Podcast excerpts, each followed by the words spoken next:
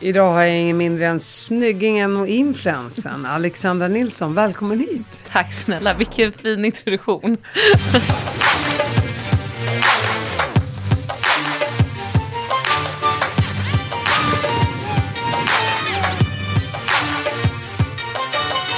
Berätta Alexandra, du är ju influencer idag. Mm. Eh, ditt liv börjar i Stockholm. Det är kul att höra lite om din bakgrund och uppväxt. Berätta mm. lite. Eh, ja, men jag växte upp i Sköndal där jag bodde med mamma och pappa. Och sen så levde vi Svenssonlivet, jättemysigt. Men sen så skilde de sig och då flyttade jag in till Kungsholmen och det var väl typ där jag valde att bli influencer för jag tänkte att ska man vara influencer då ska man ju bo mitt i stan och leva lite lush life och eh, ja, ja, ja, så att jag försökte mig på det. Jag, jag levde inte lush life men jag låtsades som det. Hur gammal var du då? Ja, men då hann jag väl bli 13-14. Uh, och det var alltså, precis då liksom, allting startade. Och då bodde jag med pappa, som sagt. Och mamma hade jag inte kontakt med då, för att hon var den hårda föräldern. Hon är ju polack, så att hon har ju sina polska metoder. Och det tyckte inte jag passade mitt, mitt framtida liv som influencer då. Så då valde jag att bo med pappa som var lite mer chill på Kungsholmen.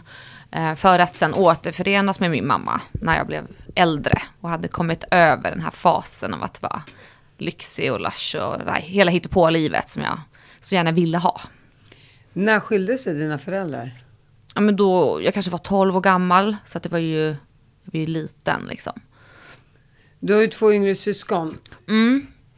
Eh, bodde de kvar med din mamma då? Eh, nej, då på den tiden så fanns bara min bror. Och han flyttade med mig. Alltså vi var jättetajta, så han gjorde allting jag gjorde och vice versa. Så att vi flyttade till pappa och tyckte att det var supernice.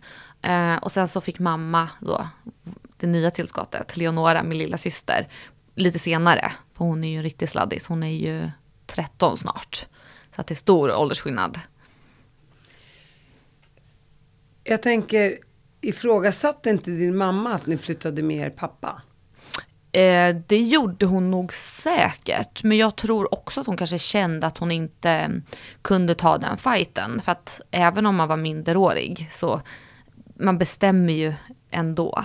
Det gör man ju. Och jag, jag var ju så bestämd att jag ville in till stan. Jag tyckte att det var lite roligare med en slapp farsa som inte hade några regler åt mig.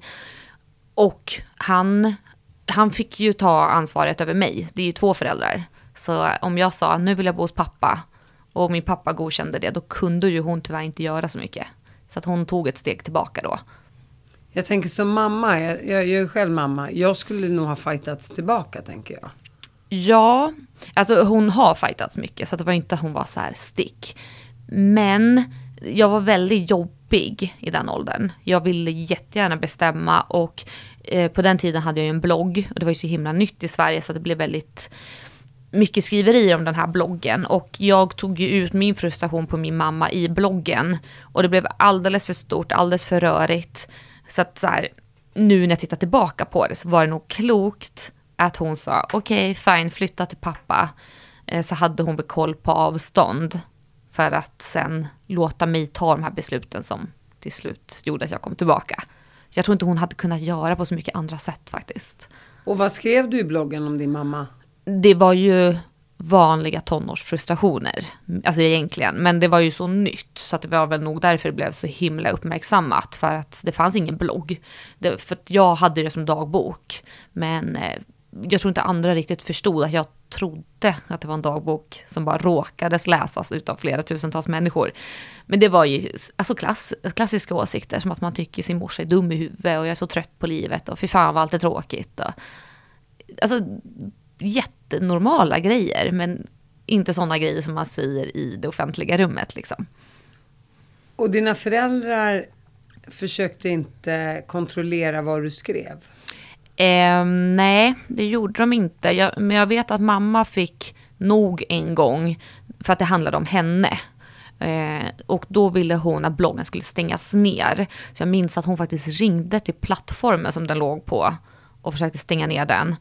Ehm, men då hade jag flyttat till min pappa helt och hållet. Och det gick inte att göra så, för då tror jag att jag flyttade bloggen eller något sånt. Jag kommer inte riktigt ihåg. Men det gick ju inte. Kan du förstå henne idag? Ja, ja. Men jag tror också att hon förstår mer idag.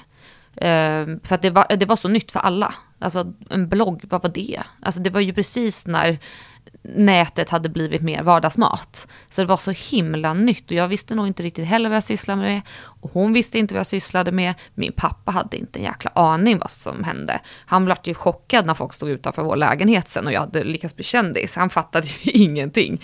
Så att det var, var en jättekonstig tid. Tog skilsmässan hårt på dig?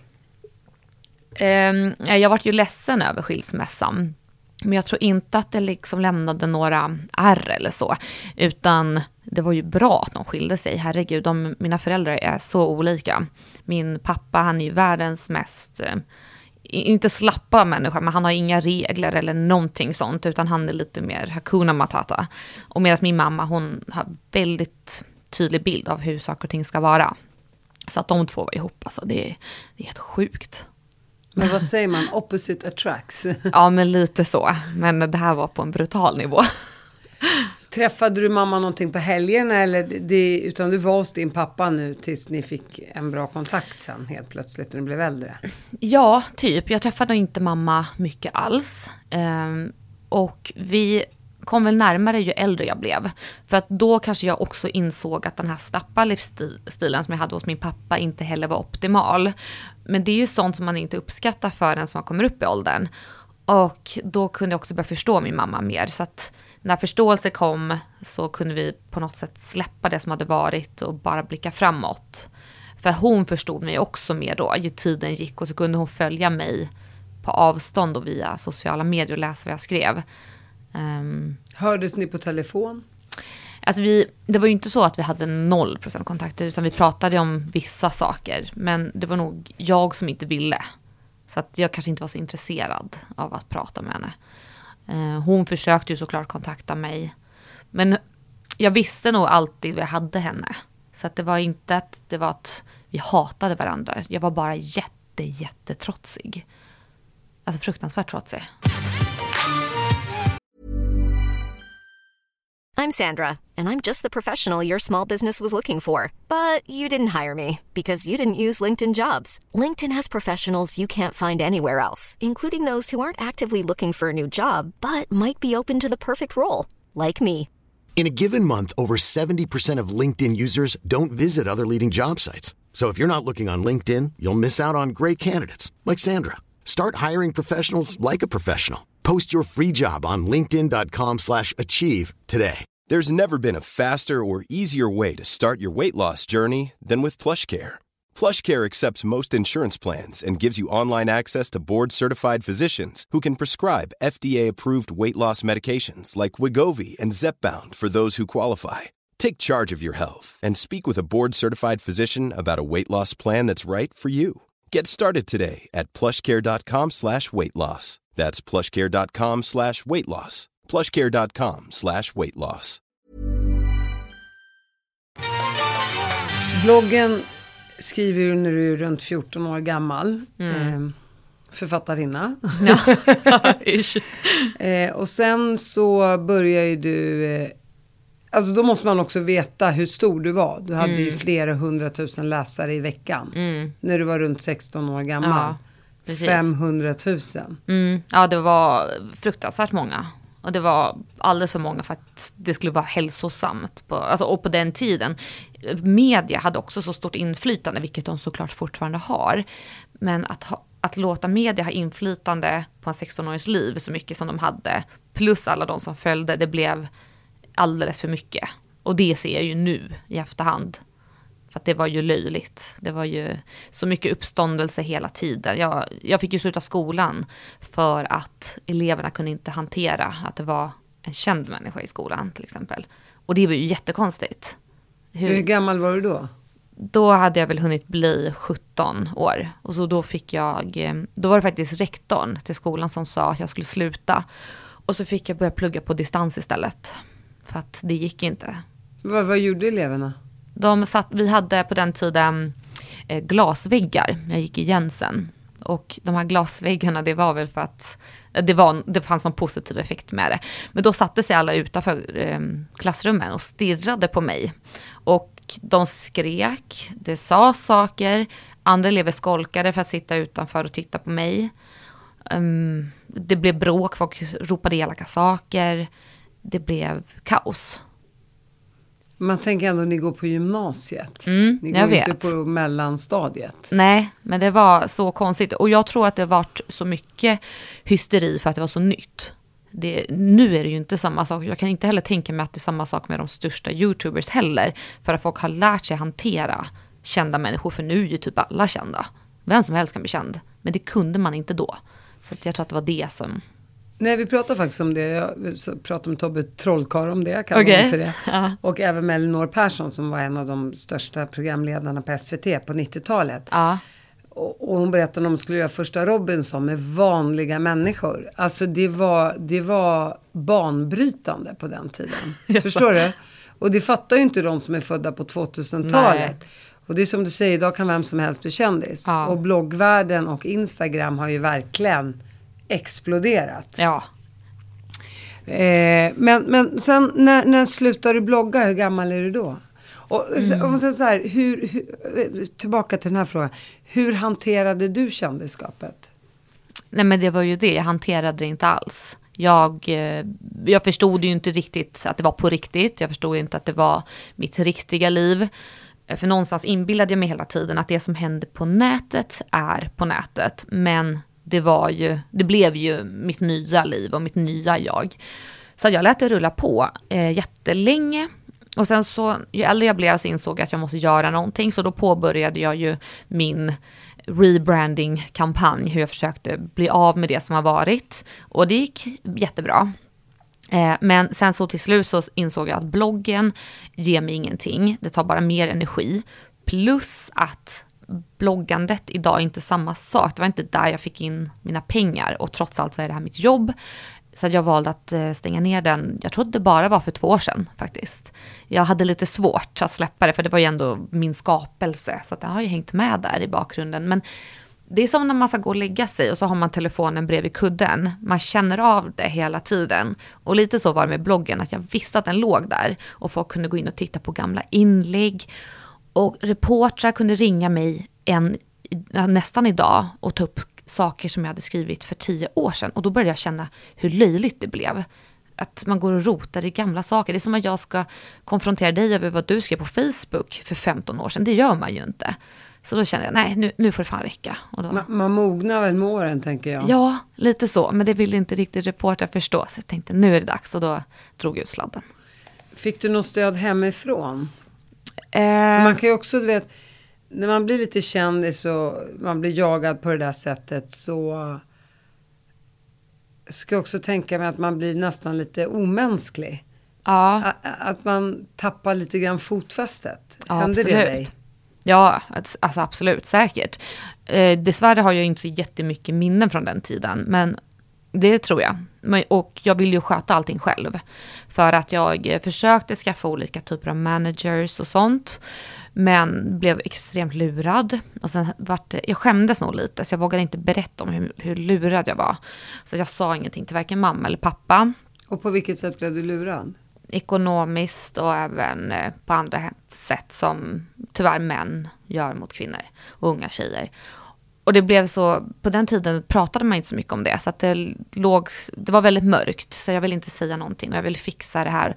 Och trots allt så hade jag valt bloggen och inte någon annan, så jag ville liksom bara kö köra hela vägen ut och inte ångra mig halvvägs genom att skaffa hjälp. Men att skaffa hjälp, det är ju inte att misslyckas. Men det förstod jag inte. Att, Men på vilket sätt kände du att de här männen utnyttjade det då? eh, de eh, tog hand om hela min ekonomi. Jag skrev på ett kontrakt där de i stort sett ägde mig. I kontraktet så minns jag att det stod att de skulle för alltid ta 60% av min inkomst oavsett vad jag jobbar med. Och jag förstod inte att det inte går att skriva ett sånt kontrakt för det strider mot mänskliga rättigheter trots allt. Men då jag inte vågade be om hjälp så fick jag ju aldrig veta det. Tills av en slump så var det en bekant till mig som kikade över kontraktet och berättade för mig att det här kontraktet är inte giltigt, det strider mot mänskliga rättigheter, du, kan, du är fri att gå. Men de, eh, det var typ maffian Så att de kom hem och knackade på dörren, de hotade mig och min pappa. Det hände massa konstiga saker. Det var, de fyllde min trapphusuppgång med blod. Det hände massa olika saker. Polisen kunde inte göra någonting för de hade inga bevis. Så att det här hotet fanns ju fortfarande kvar trots att jag insåg att kontraktet inte var giltigt. Och de hotade också väldigt mycket med att de skulle stänga ner min blogg. Och det kanske låter löjligt när jag säger det nu, men för mig då när jag var 16-17 år, det var ju mitt allt. Det var ju min skapelse, det var ju min identitet. Så för mig var det som att de skulle stänga ner mig. Så att eh, jag var väldigt fast länge. Och hur tog du ur det då? Eh, jag fick hjälp av en väldigt god vän som var väldigt bra på IT. Så han hjälpte mig ladda ner hela min blogg på natten till en ny server när eh, de förhoppningsvis sov. Och när hela nedladdningen var klar så vågade jag skicka iväg ett sms medan jag var hemma hos honom och gömde mig och sa att jag vet vad ni har gjort, ni kommer inte kunna kontrollera mig mer, nu är jag fri i stort sett. Hos vem sov du över? Han som hjälpte mig ladda ner. Det här var alltså en god vän till mig då. Som både kollade igenom kontraktet, laddade ner allting och skyddade mig mer eller mindre. En fantastisk person. Uh, så att han hjälpte mig supermycket. Men det var mer att han gav mig hjälpen utan att jag frågade om den. Och det var nog det jag behövde då. Så att jag hade nog bara tur att han såg det här. Och hur lämnade de dig i fred till slut då? Um, till, för jag lärde mig att det värsta brottet i Sverige, det är ju att fiffla med pengar. Det är ju a big no-no. Och eh, jag insåg ju att de gjorde fel ekonomiskt och hotade med att avslöja det. Då flydde två av dem landet och en vågade aldrig höra av sig till mig igen. Fortsätter med bloggen mm. och blir eh, influencer på, på Instagram. Ja men precis, alltså Instagram har ju funnits, hur länge då nu? 2012 eller? Ja, ja men det kanske har. Och då hade jag Instagram, men det var inte så stort. Så hela den här förflyttningen från blogg till Instagram till YouTube, det är ju inte jag egentligen som har tagit de besluten, utan det är ju nätet. Det är vad som trendar. Så att bloggen fasades ut. Eh, man blev mer aktiv på Instagram, så man bytte plattform hela tiden för att hålla sig relevant. För hade jag inte gjort det så hade jag ju inte sysslat med det här nu. Och samma sak, hade jag inte tagit steget till YouTube, då hade jag inte heller tjänat lika mycket pengar till exempel. För det är där annonsörerna vill komma åt följarna, för det är där följarna är. Är inte det på Instagram också? Jo, jo. jo. Så det är Instagram och YouTube framför allt. Så bloggen, det var mer att det var bara emotionellt eh, en emotionell sak som jag inte kunde riktigt släppa. Så Men det är ändå den som har gjort så att du blev stor på Instagram ja, och du exakt. hade ju redan dina följare sen jo, jo, vidare till YouTube. Ja, det var den bloggen som gav mig karriären. Uh, ja. Och när började du tjäna stora pengar? Alltså jag, tjänar, jag har ju alltid tjänat pengar, men det har ju också varit tyvärr eh, managers åt olika håll som har tagit det mesta utav det. Så att det var ju först förrän jag fick bort dem och som jag fick jobba ordentligt med mitt varumärke som jag kände att jag kunde kalla mig själv för rik. För att rik har jag ju inte kunnat vara på grund av allting som har hänt. Eh, så att det är också lite komiskt när man hör kidsen idag prata om så här, vem som tjänar mest pengar och hur det funkar med youtubers och instagrammers och allt det där. För det handlar inte bara om följare, det handlar om hur trovärdig du är som människa, ditt varumärke, beter du dig schysst, är du snäll mot folk, allt sånt spelar in. Så även om jag kanske inte var lika känd längre så gick det mycket bättre för mig som företagare. Och det är också någon sån mognads process att inse att vara känd är kanske inte det viktigaste här i livet. Och för mig är det så viktigt nu att alltså få tillbaka kontroll över mitt varumärke, att inte låta någon konstig manager bestämma hur min ekonomi ska se ut eller hur tidningarna ska bestämma hur jag är som människa, utan det ska jag bestämma. Så, ja, och det gör jag nu då via mina nya plattformar. Hur länge har du hållit på med YouTube? Alltså det startade jag när det startade också. Alltså jag har haft det skitlänge, men mina första klipp, det var ju sån här, du vet de här flipptelefonerna. Jag spelade alltså in suddiga klipp med dem när jag var full på tunnelbanan och la ut. Och de hade så här sjuka mängder views som jag inte förstod förrän jag hittade det här flera år senare. Alltså de hade ju så här en miljon views när jag bara satt där och skrek för att jag var en liten fjortis. Och så fick jag en check, kommer jag ihåg, från YouTube på hur mycket pengar som helst. Jag tänkte, vad fan är det här? Då är det alltså alla mina intäkter från den YouTube-kanalen jag hade då. Som jag inte har tillgång till för att, ja, jag vet inte. Så jag fick alla de pengarna och tänkte, så här, vad fan är det här? Och då var jag tvungen att leta upp den YouTube-kanalen, hittade alla de där klippen. Har ju obviously dolt dem nu. Men alltså jag blev chockad. Jag och vad varit... fick du? Jättemycket. Alltså för att hit... Det kan jag inte säga. Då kommer, då kommer det stå en siffra i tidningen. jag tänker på Postkodlotteriet. Ja. När man drar ut den här lilla checken. Ja men precis. Nu... En miljon kronor. Det låter lite som det. Men det var mer, det var en liten konstig check. För att det var ju på den tiden, det kanske är så nu också, men det, det var, allting var i USA. Så det kom så här, from America, en liten check. Ja men var den på 500 000 eller mindre? Mer. Oj. Ja, och då tänkte jag så här, för de där konstiga klippen var det där. Och det var ju då jag insåg, men jag har ju varit youtuber längst utav alla.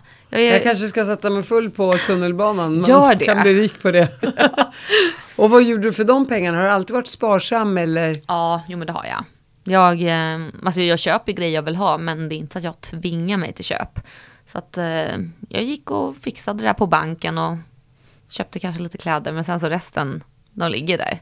Och vad tänkte du bara, YouTube is my life? Nej, det var nog mer lite så här, så här skrattretande. Så här, hur fan kan det här funka så? För att nu funkar ju inte så. Nu får jag inte en miljon per YouTube-klipp. För att nu skämmer jag ju inte ut mig längre. Nu blir det nu lite mindre. Så nu får ja, man... det är ju så. Desto mer eh, ja. knäppt man gör, eller desto mer knäppa saker man spelar in, desto ja. mer tjänar man. Ja, men lite så, för jag tänker de största YouTubers idag, de är ju knäppa. Och jag tror man måste vara lite knäpp för att kunna dra sig till en sån stor publik. Det är samma som alla artiklar. Man vill ju ha ju sjukare och knäppare, desto mer vill man klicka på artikeln. Så det är ju, ja. Jag, jag tänker det på mitt eget Instagram ibland. jag kan säkert lägga ut någon lättklädd bild lite här och där. Men jag är mm. rätt restriktiv med sånt. Ja. Och jag vet ju att man skulle få fler följare om man var mer Säkert. Liksom säljande med sin egen body. Ja. Men... Eh, men det är också så här, det beror på... Det är så här, man... också vem man är. Ja, och alltså, vad spelar för roll om du har massa views och massa följare? För att de följarna man får då, det är högst troligtvis massa snusgubbar. Och om man då ska jobba som influencer och sälja produkter, de där gubbarna kommer inte köpa fransförlängningsmedel och mascaror, så det kommer inte vara bra för varumärket ändå. Nej, så det här med tuttar och massa hud, det, det, är, alltså det är kortsiktigt. Det är förlegat säger vi. Ja, men lite. Men då, kan, yeah. men då kan man skaffa Onlyfans, men de blir rika. Alltså jag läste hon Pau, det är en annan influencer. Hon har Onlyfans där man visar jättemycket kropp. Hon tjänar ju tydligen 200 000 i månaden. Jag tänkte, jaha. Ja men du ser ju, ja. då kanske det kanske inte var in... så mycket wow längre. Nej, men jag tänkte, det är ändå, det är ändå mycket pengar. Väldigt mycket pengar. Men tjänar du mycket på ditt Instagram? Jag tänker, du har ju ändå över 300 000 följare. Ja, jo men det gör jag. Alltså det är ju fulltidsjobb. Jag lägger ju ut mina samarbeten ungefär tre gånger i veckan. Nu har jag dock tagit en paus under sommaren, men ja. Och hur blir det om man använder sig av för många samarbeten? Kan inte det också skada lite varumärket, jo, tänker jag? Men det är ju det som är grejen att vara influencer. Många tycker väl lite så här, ja, det är väl bara att ta selfies. Men så är det ju inte riktigt. Alltså man är ju producent, man är ju filmare, man är redigerare, man är um, PR-analytiker, um, alltså man, man är allt och så är det för mycket samarbeten, då mattar man ut varumärket. Eller gör man för mycket tv-program, då mattar man ut sig själv. Då är det inte relevant om ett år. Är det för, för många poddar, då, då, finns det ingenting mer att säga sen om ett år. Så att man måste hela tiden tänka på sådana steg och hur mycket man visar av sig själv. För det är, det är en fin balans det där. Man vill vara där ute, man vill visa upp sig, men hur mycket då? Vad gör att någon kommer vilja titta på det du gör nästa år? Eh, du har ju 147 000 YouTube-prenumeranter. Mm. Som det så fint heter. Mm. Betalar de för att se dig? Eller är det bara reklamintäkterna? Nej. Ja, det är bara reklamintäkterna. Så att det är ju gratis att följa alla. Det är därför jag också kan ibland tycka det är lite komiskt att folk klagar på reklam. Det är ju inte så att du betalar för att följa en influencer. Så att det är, titta på det här lilla klippet som är 30 sekunder och fortsätt. Eller byt influencer. Och vad visar du upp på din YouTube-kanal? Jag vet, du, vi spelade ju paddel Mm. Ja, det visade jag upp. två, två veckor sedan. Då Ja, visade du upp det. jag råkade klippa bort när du vann. Jaha, det Ja, var ju... Råkade. Ja, okej. det är okej, du är förlåten. Tack. Men jag vann ju trots Ja, det gjorde du. Vinsten har jag kvar, en vandringspokal. Ja. Och där, så var det så här, nummer ett på den här vandringspokalen. var Ja, precis. Stor guldpokal. Och den var så här fastklistrad på pokalen så den ramlade ner. Jag bara, men det var ju en dyr pokal som jag vann. Ja, du får ställa den där fint i vardagsrummet. Ja, jag, jag, faktiskt. Min, min, min lilla grannpojke som är nio år, han får ta hand om pokalen Ja, till nästa år. Ja, men vad schysst. Så han blev så glad och stolt. Ja. Jag vet inte vad jag ska ställa det. Eh, men det var kul att vinna i alla fall. Ja, men det var ju framförallt en rolig dag. Det var skitroligt. Men vad visar du upp då? då? Visar du upp problemen hemma med pojkvännen? Nej, alltså jag tycker inte om att prata om min pojkvän så mycket. Men eh, jag pratar mycket om eh, mig själv. Eh, jag har lite svårt att involvera andra människor för mycket för jag vet liksom inte riktigt var gränserna går. Och jag, jag har tittat på andra YouTubers som är skitduktiga att involvera massa människor i sina liv. Men jag har lite oturen att typ alla i min familj, de är kameraskygga. De är inte sån här, de är inte som valgren så att alla vill vara med. Så det blir mycket fokus på mig själv.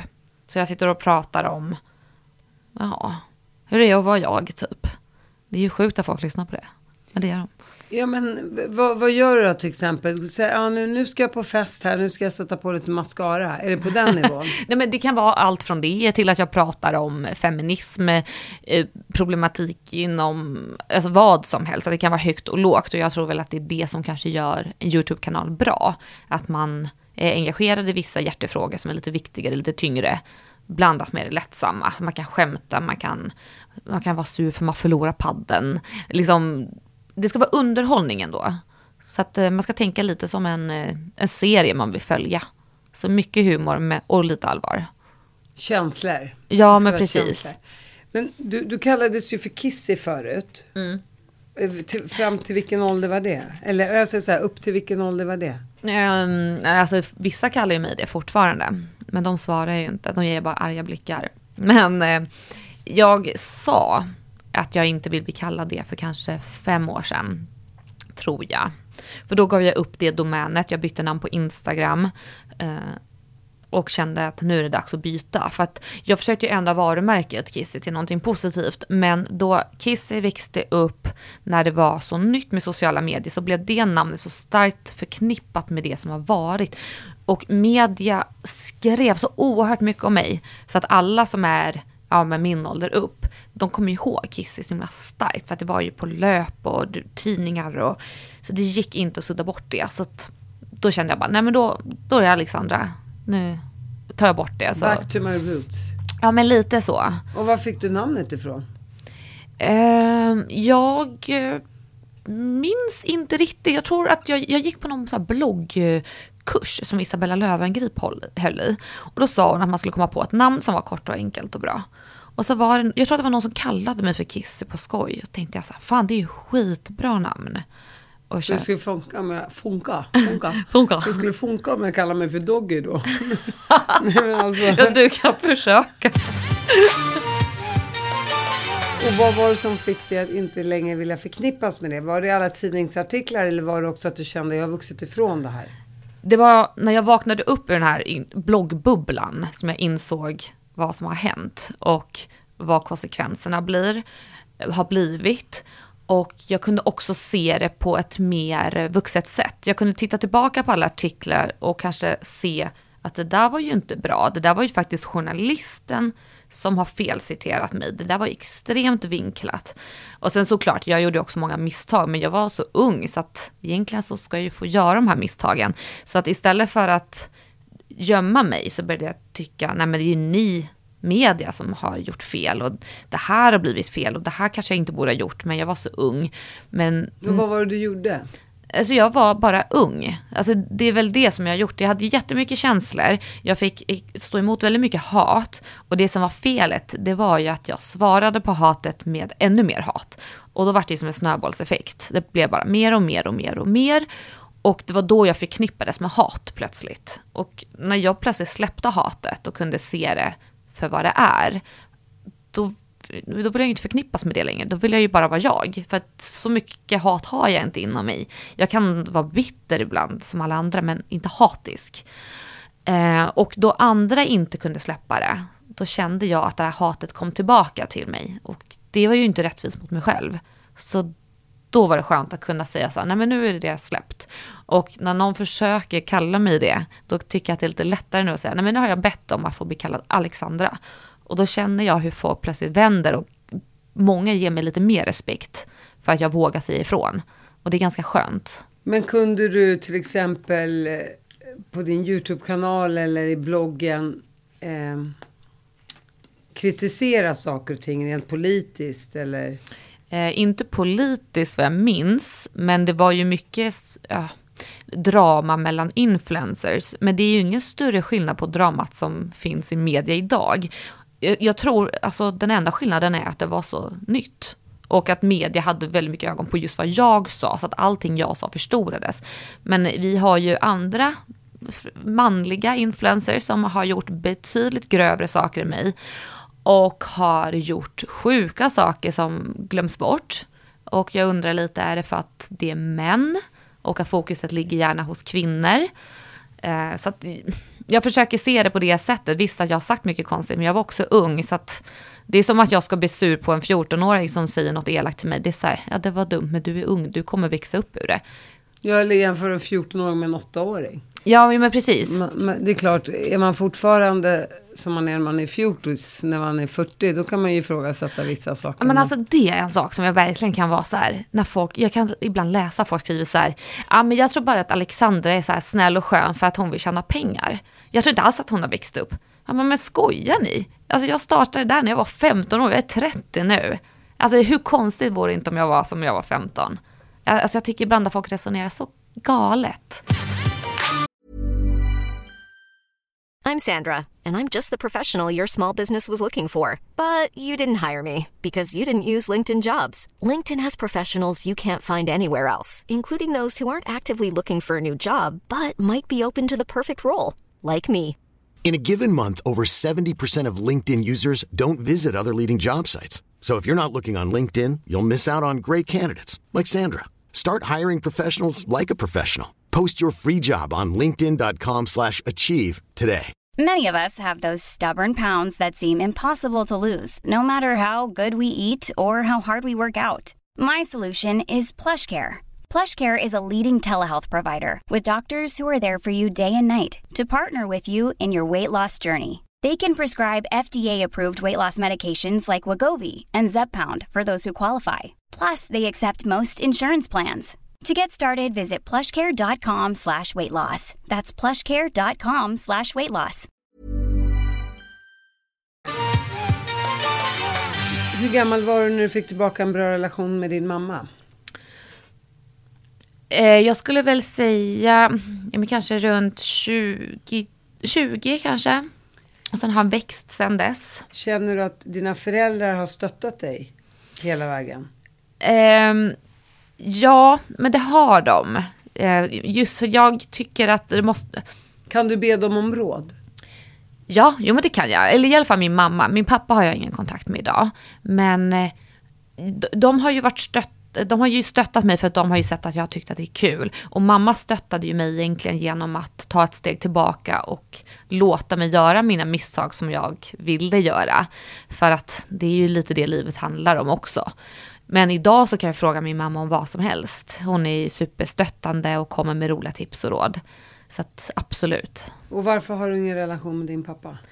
För att vi har alldeles för olika åsikter. Och många gånger så känner jag att det är inte värt att ta fighten. Så då väljer jag hellre att inte prata om det eller med honom. Men det är inte så att vi hatar varandra, det är bara att vi är alldeles för olika. Så att vill han någonting så vet han vart jag finns, men det kommer nog inte bli så mycket mer än så. Men han får gärna ta kontakt med dig? Ja, och skulle han skriva på Facebook eller någonting så då svarar jag. Han bor inte i Sverige just nu. Um, men um, jag har ju försökt träffa han någon gång sådär nu i vuxen ålder. Men det är ju det, vi, han är min pappa, han är inte min kompis. Så det är den relationen vi har. Lite så. Du menar att han, han ska vara din pappa men han tror han är din kompis? Nej, mer att jag accepterar att han är min pappa. Men vi är inte polare. Jag är ju ändå kompis med min mamma. Jag tycker om att hänga med henne. För vi, vi har roliga samtal. Och vi kan ju också vara oense om saker och ting. Men som vuxna människor. Och när jag är med en människa som har alldeles för skeva åsikter. Som skiljer sig alldeles för mycket från det jag tycker. Jag har så svårt att men det är ändå konstigt för han verkar ju inte ha brytt sig så mycket från att du var 15 till att du var 20 med dina bloggar och så vidare. Det verkar ju inte ha brytt sig om dina åsikter vad du sa på bloggen. Nej, han, han har aldrig brytt sig. Men det är det, han bryr sig inte om någonting. Och så har han extrema åsikter som jag har nu börjat bry mig om i vuxen ålder. Så att när jag var ung, upp till 15, 16, var skitnice att ha en farsa som inte brydde sig om någonting. Jag fick göra vad jag vill. Sen när jag kom upp i åldern så liksom såg jag baksidan av att inte ha några regler, att inte bry sig om någonting än sig själv. För att det var ju egentligen det som var grejen. Han ville göra sitt och jag ville göra mitt. Och det blev ingen hälsosam relation. Så att när jag blev sen vuxen då kände jag, men nu kan jag inte stå för vad han säger och tycker. För jag har börjat lyssna mer också i vuxen ålder. För att när jag var yngre tyckte jag bara det var roligt. Jag tänkte, äh, det är farsan som säger dumma saker. Men när man lyssnar ordentligt så inser jag, oj, det här går jättemycket emot det jag brinner för. Och om någon inte tycker att det jag brinner för är viktigt, då kan inte jag vara nära den personen mer än, ja, du förstår vad jag vill komma. Det, det blir för infekterat. Det är ju inte så att ni är ovänner och skulle han vilja ta en lunch med dig så ställer du upp på en lunch. Ja, men exakt. du kan inte ha en nära relation med din egen pappa. Ja, ja men precis. Men du älskar ju ändå honom, du är din pappa. Ja, alltså jag älskar ju för att han fick mig till livet. Men, Inte för att han tog hand om mig. nej men alltså det är klart att jag är glad att han tog hand om mig. Men det var inte så här, alltså när man väx- det var inte på det bästa sättet. Alltså jag, det är lite mer att jag tror han tyckte att det var kul att vi valde honom. Att, Av ren ego Exakt. Ja. Så istället för att göra det bästa för sina barn och göra dem bra beslut, ha bra regler, eh, låta sina barn växa upp till bra individer, så var det lite mer bara så här, jag vann över mamma kanske, att barnen ville vara här. Och det blev, jag vill inte gå in på för mycket så att det inte blir elakt, men jag kommer till exempel inte vilja uppfostra mina framtida barn på det sättet. För att regler måste vi ha som barn för att kunna för vi förstår inte våra egna bästa och jag visste ju inte mitt egna bästa. Och jag vet inte om jag kanske hade gjort mindre av det konstiga jag hade gjort ifall jag hade haft mer regler. Men eh, ja, Vissa saker som jag sa, så där kommer jag aldrig vara mot mina barn. Sen bara, ah vad är lik min pappa här, det är inte okej. ja, och så känner jag med min mamma. Jag kan ju vara jättesträng och väldigt så här, nu räcker det. Men eh, ja, man skrattar ju åt det när man ja, inser det. ja, ja, ja, man, man är ju en del utav det där. Ja, Också när man blir ännu äldre än vad du är idag så inser man också så här att där är en person och jag är en person. Och, Exakt. och den personen får stå för vem han eller hon är. Ja. Och vi kan mötas här men vi behöver inte gå in på de här diskussionerna. Att man, man, man, man hittar någon form av acceptans. Så är det. Och jag har ju verkligen lärt mig, jag, jag, jag orkar inte lägga energin på de här fighterna. Men när man själv tänker så, och den andra personen gärna vill ta upp de här sakerna ändå, bara för att jävlas lite, då kanske man blir så här, okej vi kanske skippar den här veckans lunch och sen flyttar fram. Vi flyttar fram den några år. Ja men lite så, hemskt nog. Hur är din relation med din bror och din halvsyster? Jo men det är jättebra. Eh, min bror och jag, vi har ju alltid varit jättebra vänner. Och min syster, hon fyller ju 13 snart. Genomgår någon sån här eh, tonårstrotsperiod nu. Hon är väldigt cool. Tycker inte jag är lika cool längre, men hon är världens gulligaste. Så det, det är ju roligt att se henne växa upp. Men eh, jag är också glad att jag inte är i hennes ålder. Fy fan vad jobbigt. Alltså tänk också väx- växa upp nu med sociala medier som det är nu. Med Snapchat och eh, killar i skolan skickar dumma grejer. Och, ah, fy. Jag är jätteglad att jag inte är hennes ålder. Eller man ser på någon Instagram-bild att man inte är medbjuden på någon fest eller det, Ja fast så kan jag och för sig känna även idag. Att jag har lite sån här, man ser du vet andra stories, det går ju väldigt fort när folk umgås. Så hinner man kanske inte heller tänka sig, jaha, men de kan, alltså det finns ju oftast orsaker varför man inte blir bjuden eller att det händer så himla mycket i farten. Så kan jag komma på mig själv, titta på de här storiesna och tänka, fan, där hade jag velat vara. Men sen så försöker man komma på, men just det, jag är en vuxen människa. Det är okej. För man bjuder ju inte med alla hela tiden själv. Skulle du säga att du har vuxit upp med bättre självförtroende och sämre självkänsla? Ehm, ja, jag tror också att det där har pendlat väldigt mycket fram och tillbaka. Alltså det är väldigt mycket beror på dagsformen faktiskt. Alltså ibland så känner jag, gud men nu har jag det här. Nu är jag vuxen, jag fixar det, jag vet exakt vad jag sysslar med, vad jag vill.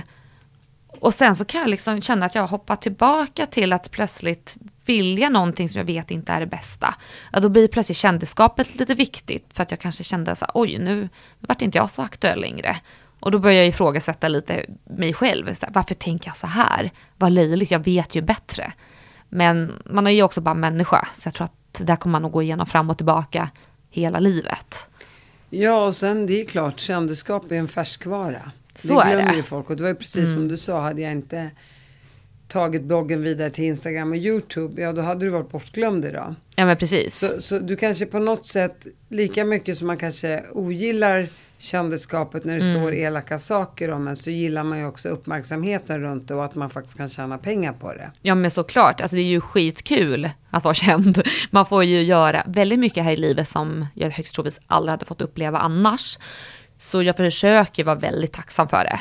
För att annars så blir det nog jävligt tråkigt. Så man kan ju tacka tidningarna ändå fast man skriver massa skit. Ja, men precis. På något konstigt sätt. Exakt. Eh, vad... Du har ju gått ut nu ett tag med att du har mått lite dåligt, att det varit lite svajigt. Hur Mm. känns det idag? Ja, men nu känns det bättre. Alltså jag tror att jag bara blev jävligt trött. För att det är också så, kanske inte många förstår när man jobbar med sociala medier är ju att du måste alltid vara relevant 24 timmar om dygnet. Och det blir ganska påfrestande för hjärnan att alltid vara uppkopplad, att aldrig kunna slappna av, att bli kritiserad av folk konstant. För det är ju en sak om du har en chef som ger dig konstruktiv kritik och säger det här måste jag bli bättre på. Medan mina chefer, det är ju typ alla mina följare. Och vissa tycker jag är helt dum i huvudet och Vad säger de då? ja, men alltså jag kan vara tråkig, dum i huvudet, ha skeva åsikter. Och då tystar jag ner lite, men då är jag plötsligt ointressant och har ingenting bra att säga. Och då försöker jag anpassa mig efter den kritiken, men då är jag för, för mycket igen. Så det är väldigt svårt att hantera kritik när det kommer från så många olika människor. Och jag tror bara att det byggdes upp till en punkt där jag, alltså jag kunde inte koncentrera mig. Så fort någon bad mig göra något, min hjärna la av. Det var, jag, jag tror att jag var ganska nära att gå in i väggen. Det var som att så här, ville du att jag skulle knyta skorna, då, vill, då, då fattade jag inte hur jag skulle göra det för att du bad mig göra det. Det var som att den här förväntan som låg över mig, det var, den var så tung. Och Det det, blev en kortslutning. ja, totalt. Så då ställde jag in alla samarbeten och bara försökte göra ingenting. Och det var jätteskönt. Du har ju pojkvän idag. Mm. Och, och det roliga med dig förstår du, är att du är ändå uppvuxen i Stockholm Ja. och så vidare. Och man borde ju nästan höra hur du pratar stockholmska, men det gör ju inte. Du pratar ju nästan norrländska. Ja. Och nu kan man tycka norrländska, ja det är från Gävle uppåt. Vi, ja. jag vet inte om det är Sundsvall eller... Nej, det är ju för att min sambo, han är ju från Bollnäs. Och jag är en sån här härmapa som anammar dialekter utan att jag tänker på det. Och jag hör ju inte det för fem öre. Och ja, det är ju pinsamt. För det är ju som när man har polare som har varit i Malmö. Polare. Ja. Ja. ja. Men så kommer de tillbaka från Malmö och ska prata skånska. Eh, Sånt där kan jag bli skitprovocerad. Jag tänker, fy fan vad löjlig du är. Prata normalt. Men jag är ju likadan själv. Vill han synas och höras? Jo, men min sambo har inga problem med att synas. Det, han var med i någon artikel här om dagen som löd den ofrivillige kändisen. Det var så här, Norrlandsnytt. Så var han där på omslaget. Så hade han ställt upp på en intervju. Och han suddade inte ut ot då? då? Nej, men alltså han är ju, han är ju skön. Han tar allt det där med en klackspark. Så han tycker att det är kul. Eh, han är lite så här, lite sarkastisk av sig, lite ironisk. Eh, men han klagar ju inte heller. Så jag tycker han har en bra nivå på det. Och vad gör han egentligen då? Vad jobbar han med egentligen? Eh, han jobbade ju med välgörenhet eh, tills vi träffades ungefär. Eh, så gick han in i väggen och fick eh, säga upp alla sina anställda. Och nu jobbar han som konsult. Så han jobbar ju för eh, olika bolag då inom, eh, ja vad fan jobbar han med? Eh, PR, Eh, företagsstrategi, om jag förstått det rätt. Det är lite allt möjligt. Han har också hjälpt mig väldigt mycket i mitt jobb med varumärkestänk. Han är jätteduktig på det. Är det mannen i ditt liv? Eh, det hoppas jag. Hur länge har ni varit ihop nu? Eh, snart fyra år. Och vad heter han? Förlåt. Andreas. Okay. Eh, har du någon form av barnlängtan nu när du har fyllt 30? Nej, jag trodde väl att det skulle vara som en magisk knapp då som sattes igång vid 30, men det har inte kommit igång. Och jag får mindre barnlängtan ju mer jag ser om barn på sociala medier. Jag tycker att det verkar fruktansvärt att ha barn. Men samtidigt så skulle jag vilja ha kanske ett barn som är i min systers ålder. Att de har växt upp lite, för jag tycker det här småbarnslivet verkar för jävligt faktiskt. Kan ta över min dotter ibland om du vill. Ja men perfekt, för jag öva lite. Ja. Nej men jag tycker faktiskt att, du vet att hur alla ska vara så himla öppna nu på sociala medier. Och det är ju även folk med barn. Och då får man höra så mycket negativt. Och så att jag är snarare rädd för att skaffa barn. Ja, men det ska du inte vara. Men man måste känna att de där mammaklockorna ringer på något sätt. Jo, så är det ju. Jag tror ju dock att jag skulle vara en skitgrym mamma. Och jag kan ibland känna mig som en mamma. Att jag liksom har lite den... Ja, jag alltså verkligen känner mig som en mamma. Men jag är nog inte riktigt redo att bli gravid. Än. Jag, men mannen heter i alla fall Andreas som du ska skaffa barn med. Ja men precis, han kommer ju bli en fantastisk pappa om vi skaffar barn. Om, när eller hur det blir. För han är ju också väldigt så här, han är pappig. Och jättehärlig. Och du får, inget, du får inget därifrån eller hemifrån att nej, men nu är det på tiden här att du... Ja men alla tjatar. Alltså det är ju för ett jävla tjat. Men det tror jag också kanske är lite att jag är så här, nej, inte än. Och jag kommer ju absolut inte liksom börja förbereda folk inför. Det är så här, när jag vill, när jag är redo, tills dess, ge fan i att snoka. Typ så. Men det är just bara för att alla bryr sig. Så fort jag ska, någon ska ställa en fråga på Instagram eller något. När ska ni ha barn? När ska ni ha barn? Du ser gravid ut. Är du gravid? Är du lite sugen på barn? Man bara, Åh! Hur tar du det när de säger ja, du ser gravid ut? Um, ja, jag blir ju inte jätteglad. Mm, jag brukar ju bara säga typ att jag har precis ätit eller någonting. Eller så här, ja, jag kanske har gått upp lite i vikt. För jag vet ju att det blir dålig stämning då, men det förtjänar att bli det. För att man ska faktiskt inte gå fram till någon. Och jag har ju haft folk som säger så här, ah, du har sånt glow, du måste vara gravid. Jag sa, men, men lägg av, nu får, ni, nu får ni ge er. Är många positiva till dig? Ja, jag upplever att eh, folk tycker om mig. Och jag hoppas att det stämmer. Men jag är också väldigt mån om att vara omtyckt. För att jag har ju ändå varit hatad ganska stor del av mitt liv. Så då är det ju kul att folk gillar en. Så jag försöker ändå. Jag försöker behålla mitt, mitt sätt samtidigt. Jag vill att folk gillar mig. Kan du se, jag tänker du, du säger ju så här, ah, men jag var bara 14 och 13 och jag, jag håller med dig 100 procent. Mm. Men vad skulle du säga är den största skillnaden mellan då och nu i ditt sätt att vara? Eh, men nu har jag ju ett konsekvenstänk. Men jag kan inte låta bli att gå tillbaka till åldern för att det är det som livet är. Man får mer erfarenhet och det är då man förstår vikten av att ha ett konsekvenstänk. Alltså 14-åringar har inte det. Och nu förstår jag ju, och nu är jag ju medialärd, jag vet hur jag ska prata, jag vet vad jag inte får säga, jag vet vad som händer om jag säger det eller det.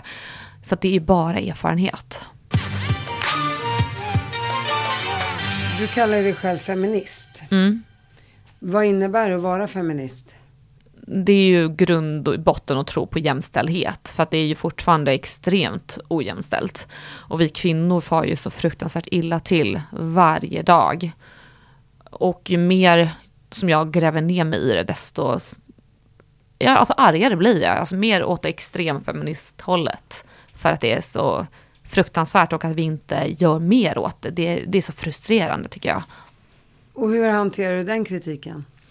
Att jag är feminist? Nej, men att du säger att man blir extrem feminist och att man verkligen vill vara med och förändra. Ja. Jag tänker, det finns ju de som kritiserar det också. Ja, men så är det ju. Men de tycker jag är en del av problemet som jobbar emot kvinnors rättigheter och de som är extremt hatande mot att jag skulle vara en extrem feminist, då tycker jag och anser att de är kvinnohatare för att att tro på jämställdhet, det är väl det bästa. Det är ju att alla ska ha lika värde. Och tror du inte på det, nej men då är man ju dum i huvudet. Man behöver ju inte ens vara feminism för att man Man behöver inte kalla sig för det. Nej, det behöver man inte. män och kvinnor ska ha grundläggande Nej, men precis. och Men att- samma respekt. Gud nej, men att stå och jiddra om ordet feminism, det blir lite så här...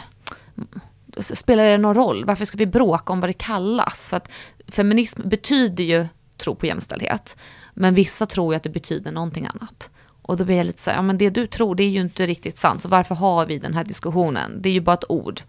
Jag tänkte att feminister förut eh, slutade raka sig under armarna. Det trodde jag också. Att, ja, så att jag menar, det, jag står för vad jag trodde. Ja men jag har till och med skrivit det i min blogg förr i tiden. För det var det man trodde då. Så jag kommer ihåg, nej jag kommer aldrig bli feminist. För då får man inte vara solbränd och man ska ha en viss storlek på kläderna. Så skitlöjligt. Men man lär ju sig. Hur ser ditt liv ut om fem år tror du? Ja, eh, jag tror inte att det kommer vara så jättestor skillnad. Kanske ha barn. Förhoppningsvis bo i villa. Jag vill bo ja, i ett stort hus med tomt. I Stockholm, inte i Bollnäs. Mm. Men det är väl kanske inte så större skillnad än så. Kommer väl säkert sitta och dricka vin på helgerna med väninnorna, precis som jag gör nu. Och ha det bra, förhoppningsvis. Fortsätt med det. Tack för att du kom hit. Tack för att jag fick komma. Tack.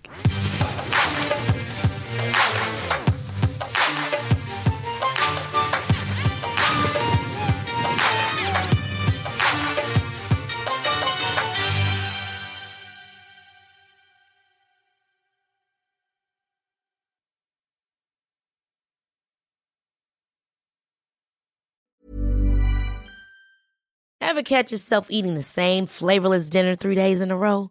Dreaming of something better? Well, HelloFresh is your guilt free dream come true, baby. It's me, Kiki Palmer. Let's wake up those taste buds with hot, juicy pecan crusted chicken or garlic butter shrimp scampi. Mm. Hello Fresh. Stop dreaming of all the delicious possibilities and dig in at HelloFresh.com. Let's get this dinner party started. Hey, it's Paige DeSorbo from Giggly Squad. High quality fashion without the price tag. Say hello to Quince. I'm snagging high-end essentials like cozy cashmere sweaters, sleek leather jackets, fine jewelry, and so much more. With Quince being 50 to 80% less than similar brands. And they partner with factories that prioritize safe, ethical, and responsible manufacturing. I love that. Luxury quality within reach. Go to quince.com slash style to get free shipping and 365 day returns on your next order.